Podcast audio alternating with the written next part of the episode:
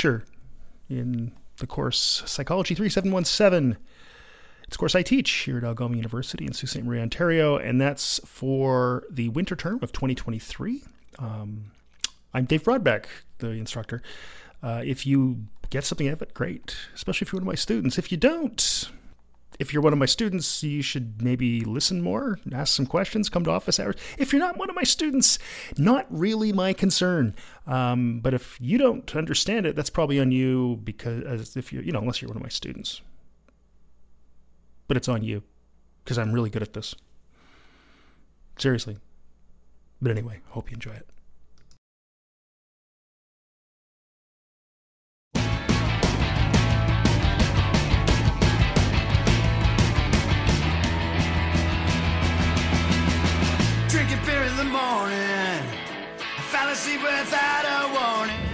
So today we'll talk about memory development, um, and this is uh, well, let's.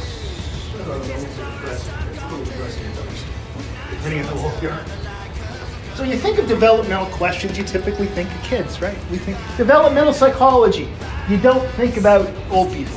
That They're part of it, by the way, but you don't think about aging. You think developmental psychology stops, uh, now you're 12 and you move on. So, I mean, because, you know, when you think about child development is something, a lot of people go into psychology because they want, I want to learn kids.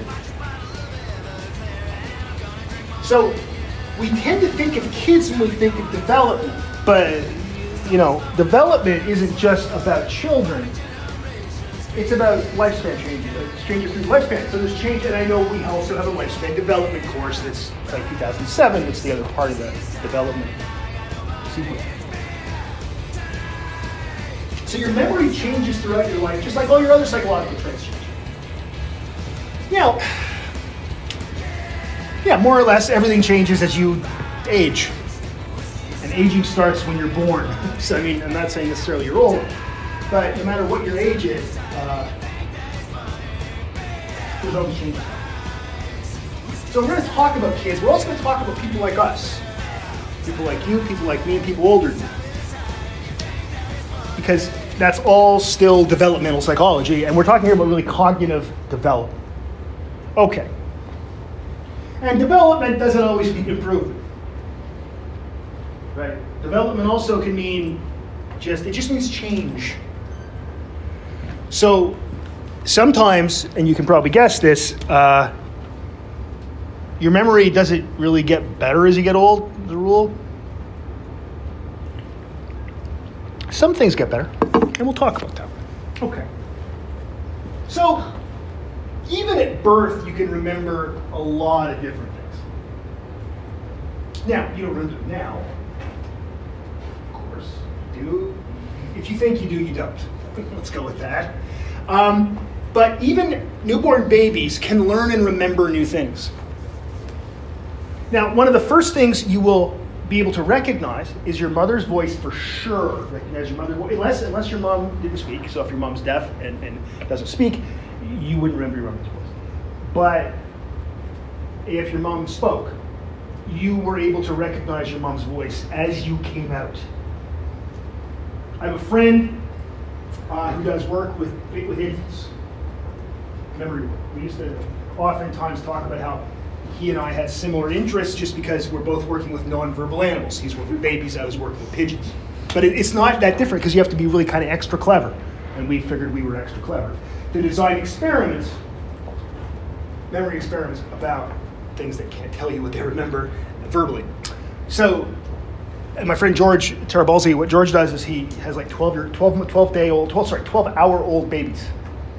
So women sign a consent form before they have the baby, and he gets the kid as soon as everything's fine.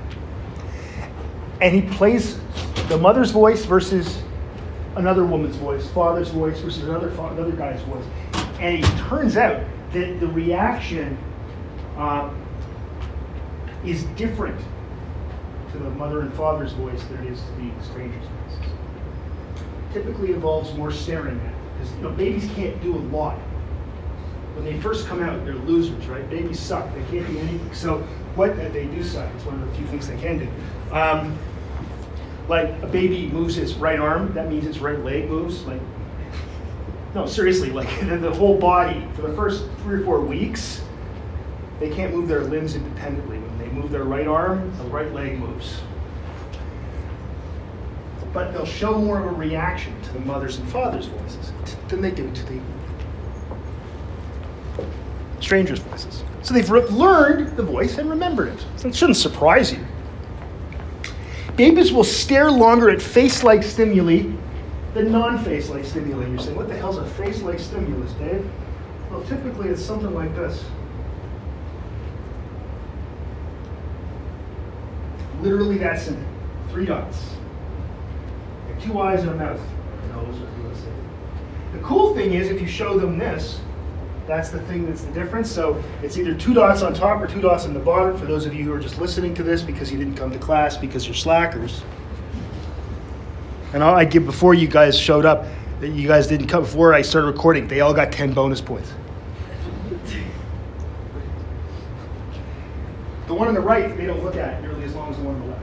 And again, this is the beauty of this is this is cross-cultural. This doesn't depend on your language you speak, the color of your skin, the, the God you worship, or the or the fact that you don't think there's a God.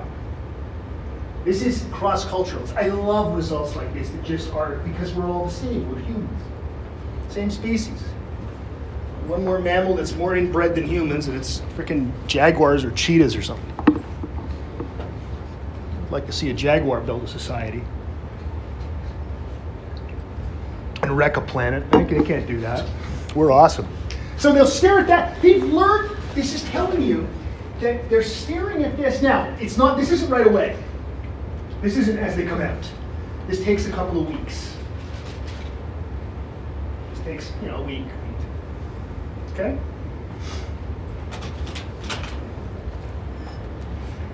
One of the things that does happen with kids, well, all of us, is we have infantile amnesia, is what Freud called it. Um, that term's been changed to something else, and I don't care. It's a perfectly acceptable term. So, why do we have infantile amnesia? Like, you can't remember anything before you're about two, right? Well, do a little survey. Who can remember things from when, like an actual event from when you were six? Remember being from there six? Sure, eh? What about five? Keep your, put your hand down if you can't remember five. Four, three, two, yeah, I got one. And then that's, no, nobody's remembering your birth. Because if you could, you wouldn't want to. Question is though, why? I don't mean why functionally, we'll talk about that in a second, but I mean why sort of causally. What's the mechanism or lack of mechanism that makes it so we can't remember that stuff? It's maybe brain immaturity. You know, babies aren't finished yet when they come out, right? You think about like a dog, it comes out, it can kind of walk. Horses come out and go, oh, legs, I guess I'll run. Babies come out, they scream and just shit everywhere.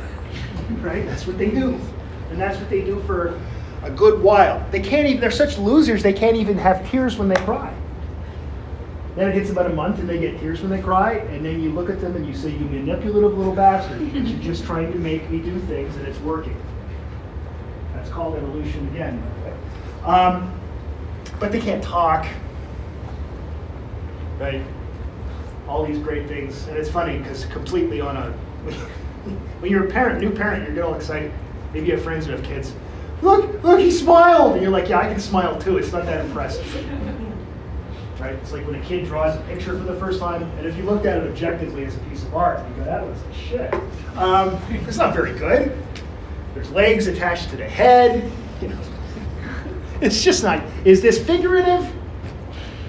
Is this meant to be representational work, or is this abstract? Anyway, the brain's immature at this point, so maybe it's that. Just tougher to learn. Maybe it's a lack of linguistic development. I am kind of skeptical uh, we are such linguistic animals that we, we, we, we, when we remember things, we tend to immediately say them. But the capital of, of, of, of Vietnam is Hanoi, and I didn't have to, I just know that. That's not something I have to actually say with my little voice in my head. So I'm not entirely sure about the linguistic thing. but that's probably part of it, right? They, you know, you don't talk much. They, kids, when they're, you get all excited again. He said, Mama. No, he's testing out a phoneme, actually. It's no fun being married to a psychologist. hey, Dave, she said Mama. Well, probably not. I'm really a party to live with. It's, it's great. No, I think you're wrong. There's a lot of that. It's amazing how you can temper those things after, you know, 30 years of marriage. Um, how long have we been together? Really 35 years. Of How's that a thing? No, I just met the best girl in the world and married her. Really big events can be remembered. So I have something from when I was two. I remember, well, two and a half. I remember my brother coming home from the hospital. I mean, that when he was born, it wasn't like something. He had been shot four times. Um, no, he was born. And I have been told the story though so many times that it may just be me reconstructing the memory is the problem. Because I've been told that I put a, put a toy car in front of him and I said play, and he didn't play, and I looked and I said, Mom, he doesn't play. I guess I assumed that babies were all ready to go and they could play toy cars with me. So I'm probably reconstructing it, though I'll tell you this, I remember things about our apartment in Kingston, Ontario, where we lived then, that are weird details.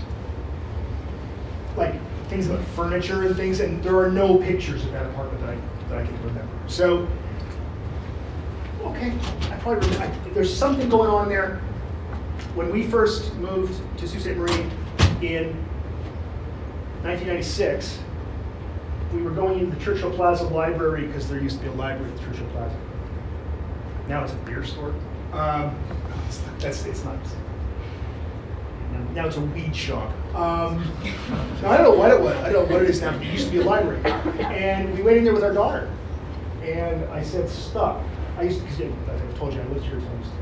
And I looked at my wife. I said, on the, "Before we walk in, on the left there will be stairs going downstairs. The walls will be yellow." And she said, "How do you know that?" I said, "I used to come here for story time when I was two years old." So apparently that was a big event for me because we walked in and my wife went, "Oh, that's weird." I said, "Oh, you think it's weird for you?" Last time I was in here, the Beatles were still a band. There was still in East Germany. Um, so, in South Vietnam, capital of that was Saigon. So, that those are big events. We remember big events. We don't remember smaller things. Right? And this is probably it's probably functionally good that we don't remember smaller things. Isn't it? Would you want to remember giants picking you up? Babies are small enough that they're, if you haven't interacted with a lot of babies, and probably most of you haven't, a newborn baby, like my daughter, I could put her head here and her feet would hit my bicep. That's when she was born. Not, not now, she's like 29. Both arms, maybe.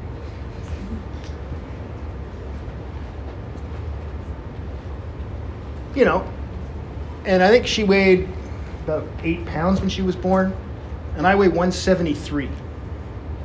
That's considerably more. And then when she was born, I weighed considerably more. I weighed like 220. I stopped eating like I was 17 when I got about 38. Um, anyway, I don't want to remember that. That it would be horrifying. These giants are picking you up. They're looking right in your face. And their heads are bigger than your whole, like half your body. You want to remember coming out of your mom? No, you don't. That's see if the uh, yeah no. I don't want anything to do with that. I don't want to remember having shit in my pants. I don't want to remember walking, you know, going ah, and them all looking at me like, well, what's wrong with him? And I'm like, can't you tell I shit my pants? So it functionally makes a lot of sense that we can't remember. It's actually kind of a good thing. So so so functionally, it's it, it's we understand why it's it makes a lot of sense the other reasons causally may be things like linguistic development, etc. So what can babies do though?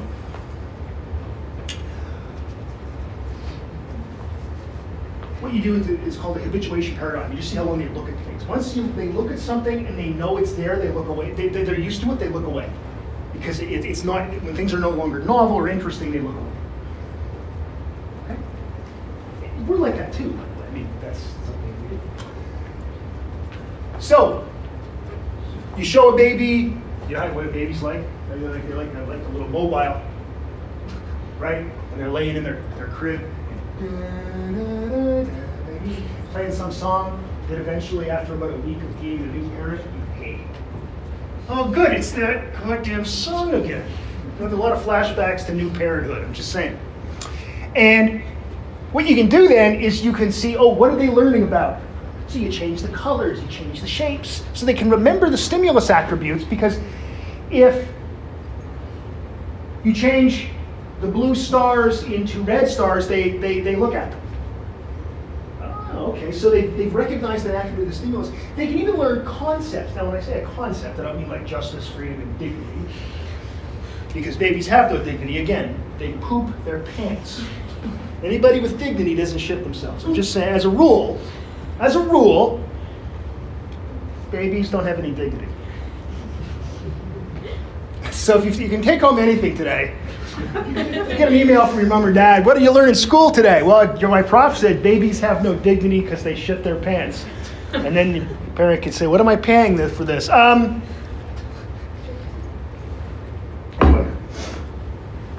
concepts like a shape and a color put together. So they've learned red triangles, but not blue triangles or green triangles that kind of thing. So if you change it from being a triangle, change it from being red, etc. So they can learn sort of these, when I say a concept, it's just taking some of these stimulus attributes, putting them together into like a multi-dimensional stimulus, if that makes sense. Okay? They can learn that. This is really young too. This is uh, as long as they're young enough to that, that you they can lie there and look at a, a mobile, which is literally weeks old. They can even do instrumental conditioning. How do you do this? Again, you use a mobile. Babies like those things. So what you do is you attach, this sounds horrible, it's really not. So you tie a piece of string on the baby's leg or its arm, no matter what, and they're lying there underneath the mobile. You have it hooked up so which they pull the, the string, um, it makes the mobile. They learn very quickly, pull the string makes the mobile Okay? Um, they get better at recognizing things as they get older. It shouldn't surprise you. They show interference effects. We talked about proactive and retroactive interference the other day. They show that with these things, in these kind of paradigms. They show what's called the spacing effect. The spacing effect is the idea that you will remember things better if you put spaces between your study. I was telling you about this, about studying for a test. This is also true though if you're just learning a list of words or a list of shapes in your mobile. Um, they learn that certain cues go together so you can teach them that when the red light goes on, that means the blue circle will come out. And they'll learn that. Great. And in fact, this is all stuff that we all do too. This is very similar to the kind of results you get with adults and, and, and rats. like everything tested in the world shows these phenomena. So babies, well, you know, you can jokingly say that they have no dignity and that uh, they're stupid. If they weren't so, if they were, uh, if they were smarter, they'd be adults already. To quote Homer Simpson. Um, but they're actually babies are born with an impressive amount of cognitive standard equipment. We just don't typically think about it because we're freaked out about the fact that we have a baby.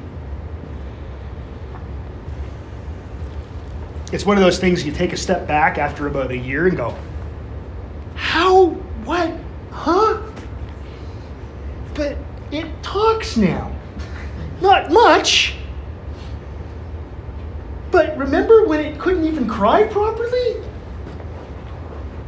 It's really pretty amazing the amount of development that goes on in a human being. Like it's cognitively, it's it's astounding. Hmm. Not to mention the physical part, the fact that you know they stop looking. Newborn babies are ugly as hell. They really are. They look like Winston Churchill. Um, they really do. I used to look at my son and go, never make history of human. Never. Churchill close. Um, but you know, you get a couple weeks in, they're cute as hell. But they have giant heads. I babies have giant heads. I've mentioned this before. That, you know, if, if their heads are as wide as their shoulders, they have to have snaps in the side of their shirts to let their heads through.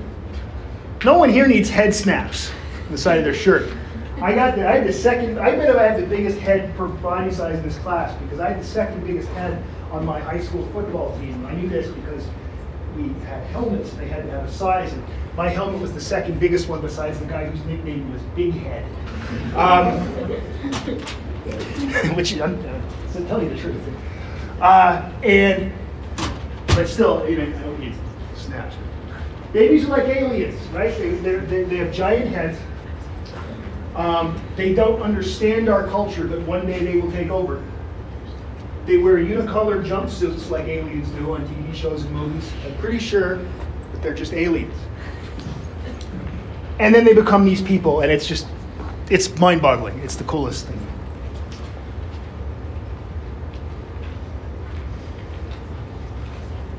So let's get a little older. Let's talk about, now we're talking about kids. We can now talk to them. So two, eh, two three, four year olds.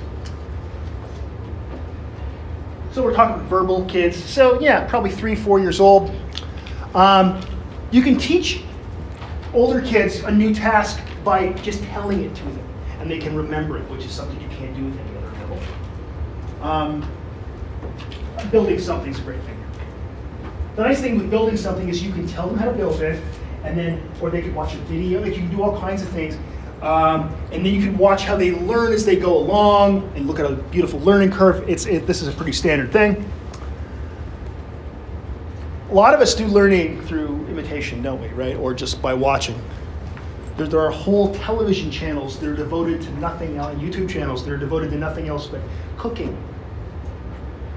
I watch cooking channels as I work out, which is strange, probably, but I do. Uh, and I learn how to cook certain things, and I haven't cooked them you know, sometimes I have to pause it as I'm going, because I'm working out. I don't just make weird noises when I watch video. Hope anyway, maybe I do, but I don't know that. So you can teach a kid that and they can remember it. Um, we can then test their retention. So what you do is you bring them into the lab, you say, okay, this is how this game works. Um, I want you to build a tower and then they come back the next week and they build it more quickly the second time. So we can test retention. It's exactly what we would do with a list of words. And kids can go from simple things to complex things. So you can. Now, I don't know how many of you, again, hang out with three or four year olds, but you'd be amazed at what a three or four year old can make with like Lego. They can also leave them on the floor and you step on them in the middle of the night and you hit your children. But it's an entirely different thing. It's when you yell things like, why did we have kids? Um, and you realize Pastor Gene's on, so everything's fine. But it's cool that they can then spontaneously learn these things and remember how to do them. So humans are pretty special. The regular effects show up here. What I mean by that, I mean interference, I mean savings, I mean classic forgetting curve, like all the things that Ebbinghaus found with consonant vowel consonant trigrams show up with kids building Lego towers and stuff. Like it's it's exactly the same. And it, that shouldn't surprise you at all because they're living beings. So, and every living being whose memory has ever been tested shows those phenomena. So it's not surprising, but part of it kind of is because it's like, oh, I didn't realize memory would be the same for building a Lego tower as it is for a list of consonant consonant trigrams or facts about HM.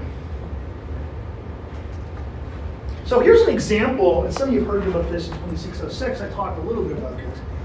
Um, and I mentioned this just briefly before that people who study animal cognition, people who study, you know, little kid cognition, have a lot in common. And in fact, when I go to a conference of comparative cognition every April in Florida, uh, which I don't want to do, everybody's like, oh, you get to go to Florida in April. I go, look at me, I just get sunburned. I don't want to go to Florida. It's like the last place on earth I want to go. There's like one place less I want to go, and that, like that's Ukraine. Once the war's over, I'm going to Ukraine. They're real faint, those folks. So what happens here is the animal cognition types like me, and we talk to human cognition types, usually it's the babies and they're, they are or the toddlers. We're both dealing with subjects who don't have no way of directly telling you what they've learned. They have to tell you through their behavior. Um, so this, there's a lot of work on toddler spatial memory. And this is based on Ken Cheng's work with rats. And I'll quickly explain Ken's stuff.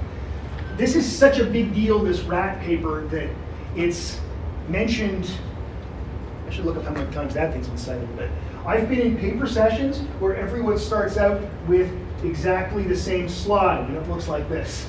Um, because everyone just takes this. It's a pretty simple experiment. What Ken did is he has rats, and what they do is there's a uh, piece of food, so it's a Cocoa Puff, because chocolate and sugar are rats' like two favorite things, and there's no better place to find them than a child's breakfast cereal. So you got a, an arena about that big, so it's about hmm, 80 centimeters by 30, I think, or 40. It's a rectangle. And it's got sawdust on the rim, and there's a buried cocoa puff. Rats get very quick uh, at learning what a cocoa puff is. They can't smell it.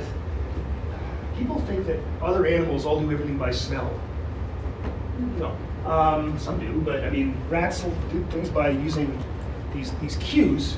And what they're using is they're using geometric cues. You can see at the top left is where the Cocoa Puff is buried. 71% of the searches are there. And then 21% of the searches are down here. It's geometrically the same. Right? Because it's short side on the left, long side on the right.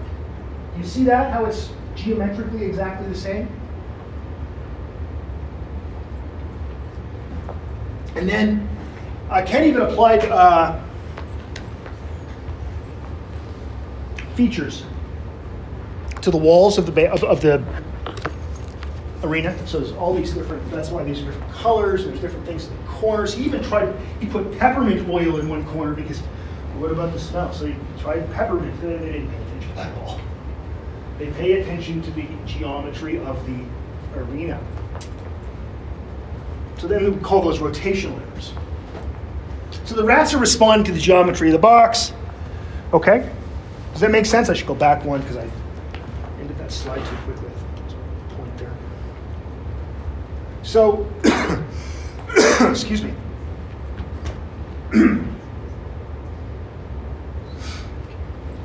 I don't have COVID, okay? That, just, that was coffee. I've had five of the shots. I'll get them every day if I have to. I kind of like it. It's like I'm collecting them. It's like I'm getting hockey cards. no, she says, you know, this was last last Friday. Which one do you want? I said, well, I think I've got most of them. But if you got one I haven't had, I'll take that one. Because I'm trying to collect them all, like a Pokemon kind of thing, catch them all. Okay, so questions about this? They're using geometry of the box. So this is interesting, it's, but it's rats. Who cares about rats? Well, I do, and most of you don't. Also, Ken Cheng is getting the research award from the Comparative Cognition Society in April at a conference I'll be at. And he's at the end of his presentation, he's apparently going to sing a song because Ken's a little bit, let's go with different. Um, and I'm going to be one of the background singers, which is fascinating because I'm a horrible singer and I don't know what the song is. But I'll be pretty drunk, so it should be good. Um, so what happened is people were like, well, this sounds like a pretty, this should be pretty a general phenomenon, this geometric thing. So Hermer and Spelke, this is going back quite a while still, uh, they took the Cheng task and did it with toddlers and adults. So what they did is they took people and they brought them into a white room, right? So it was rectangular, and they put, uh, and they had them search for one of the, into one of the corners. Okay? And then they would say, there's the thing. With the kids, little three year olds, it was a teddy bear. With the adults, it was there. Like, you know, you don't have to say, go find the teddy bear. And then they disoriented the subjects. They disoriented the adults by spinning. For 30 seconds, they spun them right round, right round, like a record baby, round, round, round. And of course, they were in a white room with black curtains. That's a song. Nobody, nobody got that? No, I don't think so. Okay.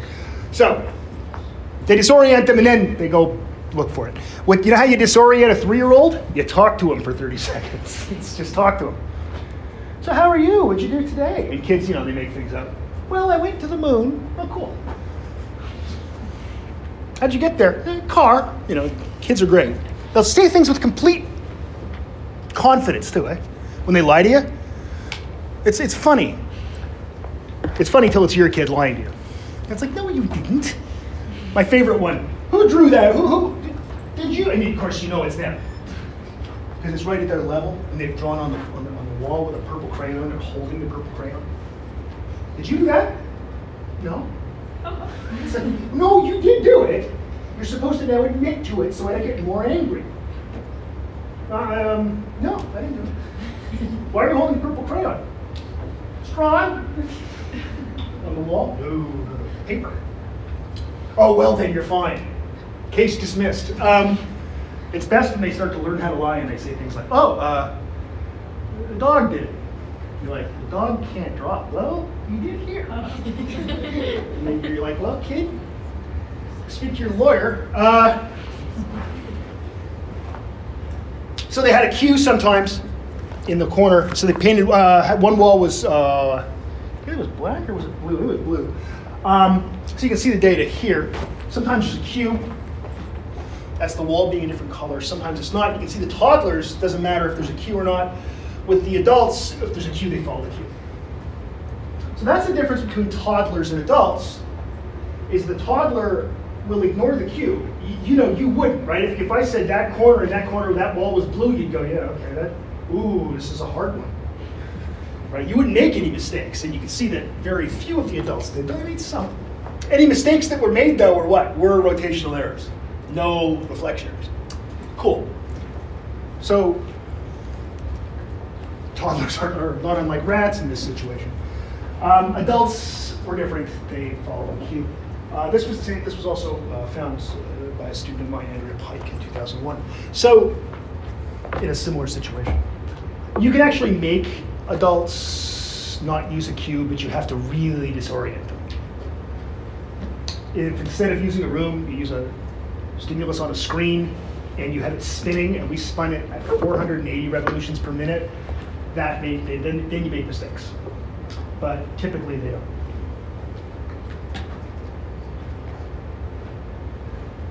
All right. Okay, now it's going to get depressing. Because now it's all downhill. Um, I have a mind like a steel trap that's getting really rusty. So when you hit, hit your 70s, which I'm 13 years away from happily, getting closer every goddamn day, unfortunately, that's how the universe works. Here's what I found. Oh, good. Thanks, Siri, you stupid piece of junk. Now it's good. It gets That's mad. not nice. That just said it wasn't nice. Can you see this, Siri? Um, don't talk to me. Okay. I always imagine, like, you know, no, good, it's all closed up. I always have this idea that one, you know, the president of the university is walking by as I'm talking and I'm giving the finger to my iPad. Uh, so, there's general cognitive slowing almost certainly. We're not entirely sure, but probably. Which accounts for some of the general sort of semantic memory problems that older adults have here. We're talking, you know, just generally. Episodic memory declines too, but doesn't decline as quickly. Which explains one of the things that will happen. Your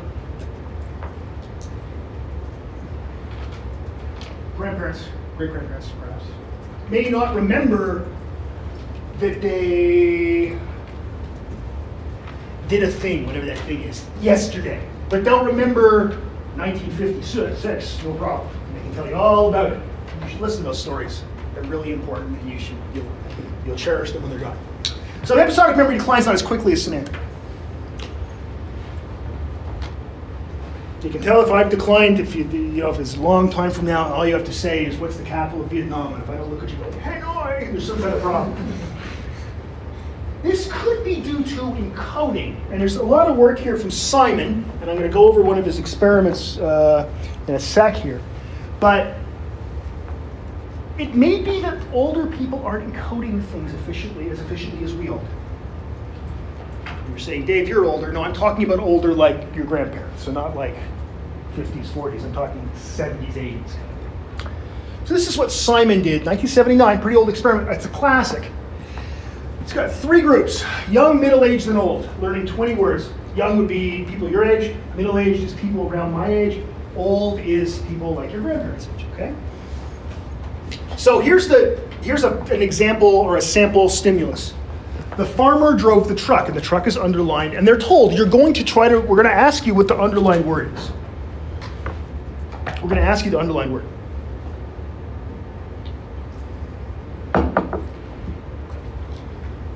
And they had free recall or cued recall.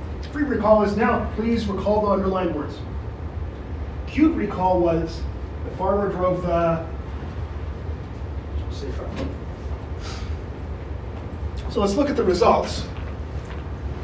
Older people don't use cues. So you take a look at these results here. So young people, that's a, touch older than people in this room. This is a little younger than me. And that's, good. that's closer to me. Okay, so free recall, cued recall, everybody's better at cued recall. Oh, except for the really old people. The cues don't help at all. Look at that. The cues don't help at all. 25 and 25%. Middle-aged people, no problem. They are, they, they, they're not as good as younger people, but they're still, they, they, they, they remember the cued things better than the free things. Wild, right? They aren't encoding properly.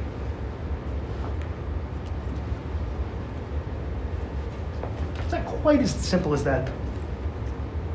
So let's look at this experiment. And this is an experiment, uh, Cherry et al., not Don Cherry, because there's nothing in here about racism. Um, or old time hockey, but mostly racism. So let's look at this. Two conditions, same kind of experiment, same kind of idea. So there's a list of words you're supposed to remember, but you're given a cue. But sometimes the cue is explanatory, and sometimes it's not explanatory.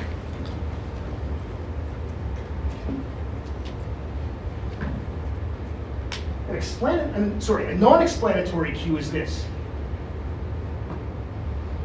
The man picked up the cheese, cheese is the word you're supposed to remember, and grimaced.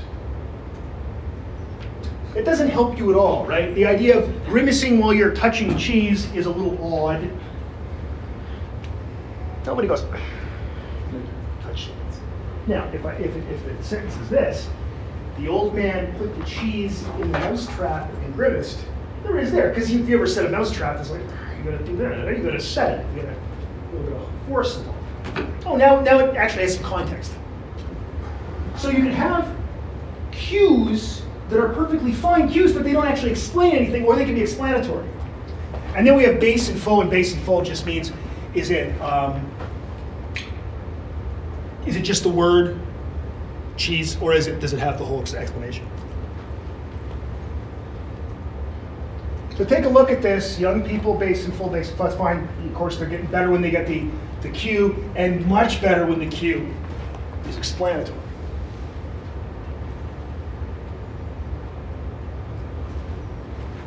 Not much, uh, non-explanatory doesn't help a great deal. It goes up, sure, but look what it does here. It goes up six times with old people. Old people are paying attention to cues when the cues make sense. They still aren't as good as young people. That shouldn't surprise us. But they are not as bad. The difference isn't as stark when they're given appropriate cues. This should tell you something. When you are explaining something to your grandmother who just got a new phone, there is no need to tell her about the features of her phone. If she asks, that's one thing. But when she, she gets her new phone and she's got it like this, she's like, I, I, I'm having some trouble with this thing. The worst thing you can do is go, well, that's the iPhone 14. That's got the M2 chip in it, right? No, she doesn't care. That's useless to her. Tell her that after you say, this is how you open it, this is how you do this. Don't give her useless information. Give her useful information, she'll remember. Right? And I think we've all had that experience explaining something weird that wasn't around even 20 years ago.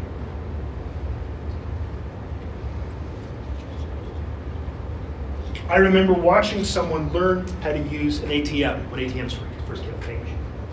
And that's what that's like 35, 40 years ago. And a teller at the bank would explain the machine and then they would take the person. And this poor old woman in front of me was trying to use her bank card. She'd never used the bank card before. And she looked at me in the line and she said, you know the, what, what this means? And I said, Well, that's your PIN. You're supposed to put your number. She said, Well, I don't know my, my number. Do you know it? I said, Well, no, I don't. You don't want me knowing your number because I can take all your money.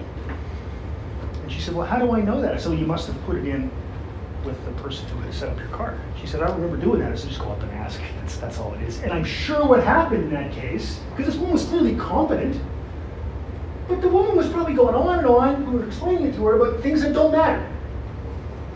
Tell people that, you know, when you talk to your older people, I'm not saying talk down to them, don't do that, that's really shitty.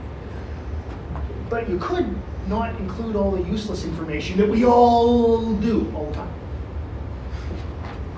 Maybe I could take some cues from that, not just telling stupid stories all the time in my class. No, that's not happening. I'm going to keep doing that. So the idea here is that maybe older people are more susceptible to interference.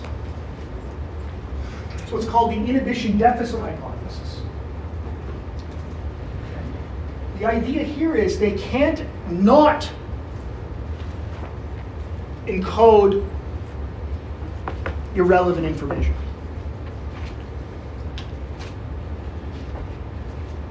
So they tend to encode irrelevant information. So again, telling your grandparents the things about how their new TV works. Telling my mom how to get to Netflix. Which took my brother a long time before my mom finally. Or my dad, my dad, when my dad was alive, well, yeah, obviously, because he doesn't remember anything anymore, he's dead. Um, it was always the same. I visit. You use my computer? Yeah, I did. I had to check my email you moved a bunch of icons. I said, yeah, I know. That really doesn't affect the, working of the computer. Your desktop looked like a pigsty. I cleaned it up. Well, it doesn't work anymore. You screwed up everything. Said, well, no, that's not true, but fine. You had those, some of you seem to have had those discussions with your parents. What have you done to my computer? Literally nothing. Old people are the worst, almost as bad as babies kidding. Older people takes takes them longer to read things. Read a passage. Um, they're more easily distracted when using distractor tasks. So you distract people, it works really well with older people. It's like they can't not be have their memories interfered with. Basically, they have sustained activity of irrelevant material think back again to any interactions you've had, say, with your grandparents when you're telling them about certain things. Usually, again, it's something new that you're trying to explain to them. They're remembering unimportant things. Kind of like how little kids. I, why did I remember the color of the wall in the library? Who cares what color the wall is? I think the content of the stories that people were reading was probably more important. But no, I don't remember that. I remember the walls are yellow. My cat's breath smells like cat food, right? I mean, you remember things like that. You don't remember your cat's name. I don't know why Ralph Wiggum there, but I would. So it's probably a combination of problems with inhibition and just overall cognitive slow. So what I did is I went, I took an old textbook that I used to use for this course, but Never liked it.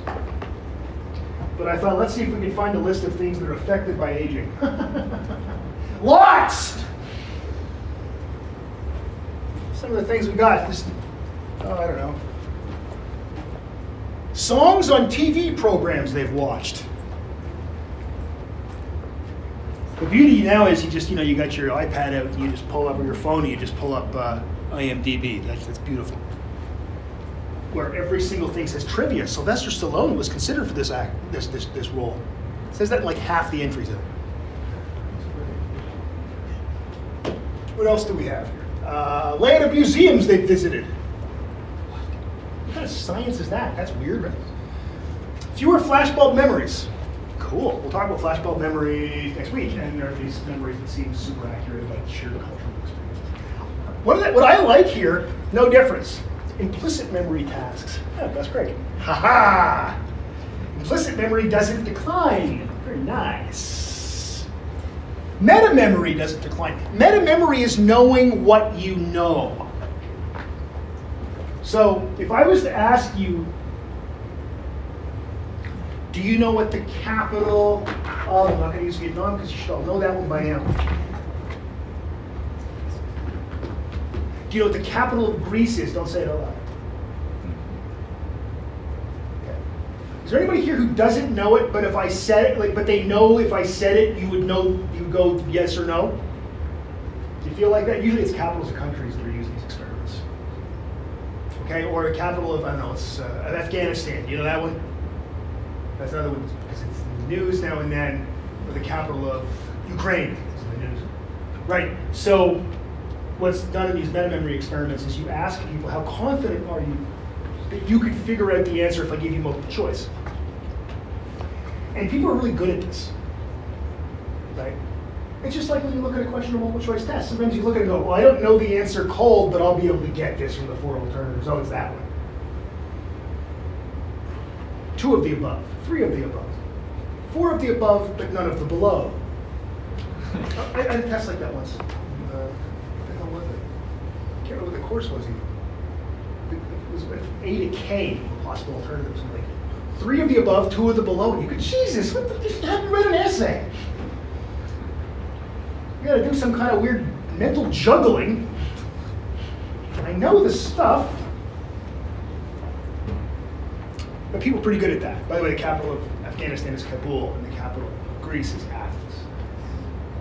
See, yes, I heard a couple of you say that, but you didn't know it offhand, right? But when I say it, it's like, yeah, I knew that. Yes, I did. Yeah, right? And that's, that, that- that's what typically what happens. Typically what happens. So some things, oh, look, age advantages. There's some. It's a smaller section. Vocabulary scores, of course. You learn more words.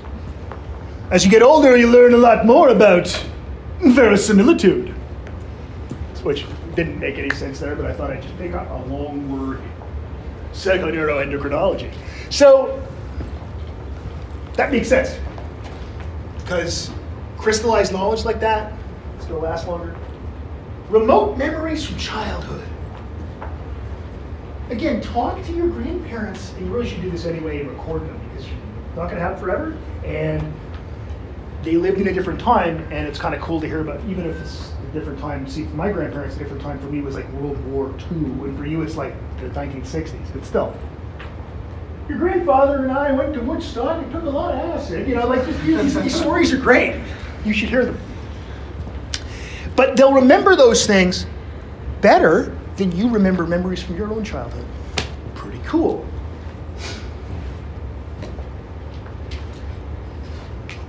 Anticipation of expert typists, athletes, and professionals. So you actually get better at doing your job as you get older. You may not be as good physically at it, but you're better at the mental parts of it. So there's that old expression: work hard, work hard, don't work hard, work smart. Um, that gets way easier when you know how to do your job. Just think about this in school. Compare now to first year. You don't have to study as much as you did in first year, right? You really don't. The material is harder. You just don't have to study as much because you know how to go to school. I always advise students when I'm, you know, what should I take as an elective? Take a first year course. They're great. They're easy, all of them, because you've been in school for a while. There's nothing better than the first day of a first year class and everybody's sitting there and they're all a little nervous. And then you're in like third or fourth year and they're handing out the course syllabus. Everybody's looking at it going like, what is this? What is this? What do you mean we have? And the prof says, so uh, in three weeks you have a 1500 pa- word paper due. And everybody goes, oh. and you go, well, you want it now? Because I can go write it. 1500 was six pages. I could knock that out in 40 minutes.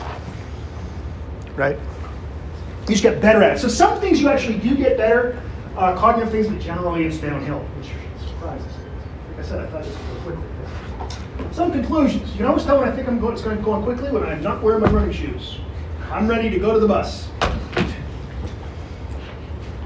So the development with, that happens with kids, cognitive development, is mind-boggling. Like it's amazing, and many of you will experience this, or some of you probably have already.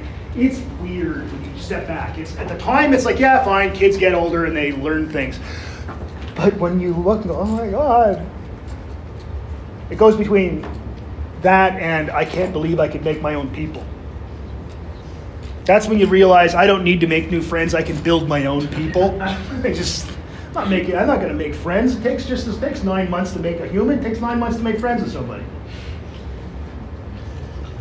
Difference is your friends hopefully don't shit their pants all the time. So functionally, it's sensible we don't have too many episodic memories little, because that's stuff you don't want to remember. Like just it's functionally sensible. Um, there is decline, but the impact of that decline can be helped with coping skills, and that's coping skills on behalf of the person who's trying to cope through things that are of cognitive decline. But it's also of people giving them knowledge, giving them teaching them things. It's really important that you remember that older people aren't stupid. It's just that they, their cognitive systems work a little differently than yours do, and they're not as good at filtering out irrelevant information. So when you teach people stuff who are older, you know, again, like teaching your grandparents how to use a universal remote or something, leave out the irrelevant information. Just leave out the irrelevant relevant information. Um, it, it, it works wonders. It works wonders. And ever since I figured that I learned this stuff, um, I find it a lot easier to say, for example, explain to my mom how to do certain things. My mom's pretty savvy, but you know, she's 77 years old.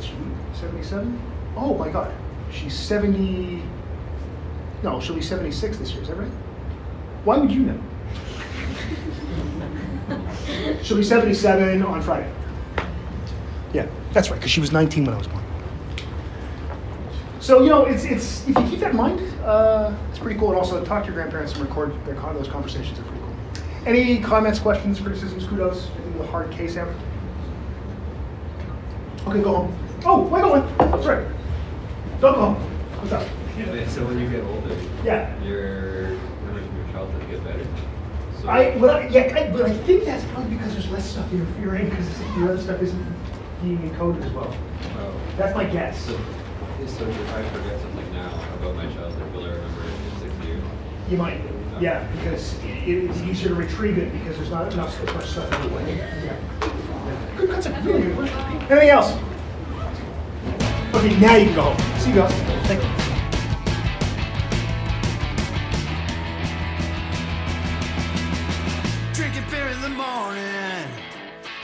Asleep without a warning. Friday night is when I fly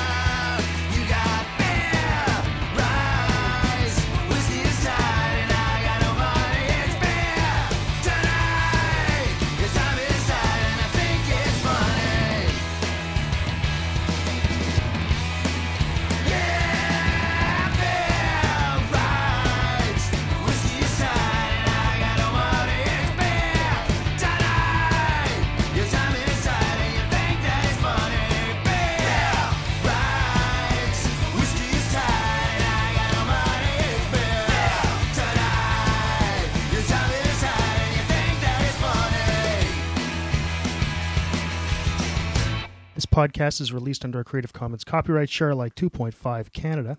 Uh, feel free to redistribute the information as you see fit, but please don't make any money out of it. And if you do, you got to tell me because I'm reserving that right. Giving up all the other ones, including uh, mash it up any way you want, okay? Um, also, of course, give me attribution. If you want to get a hold of me, my email address is dave.brodbeck, B R O D B E C K, at algomau.ca. My website is people.auc.ca slash brodbeck slash blog. Uh, most of the music, uh, all the music's PodSafe, and most of it comes from garageband.com or the PodSafe Music Network. See you next time.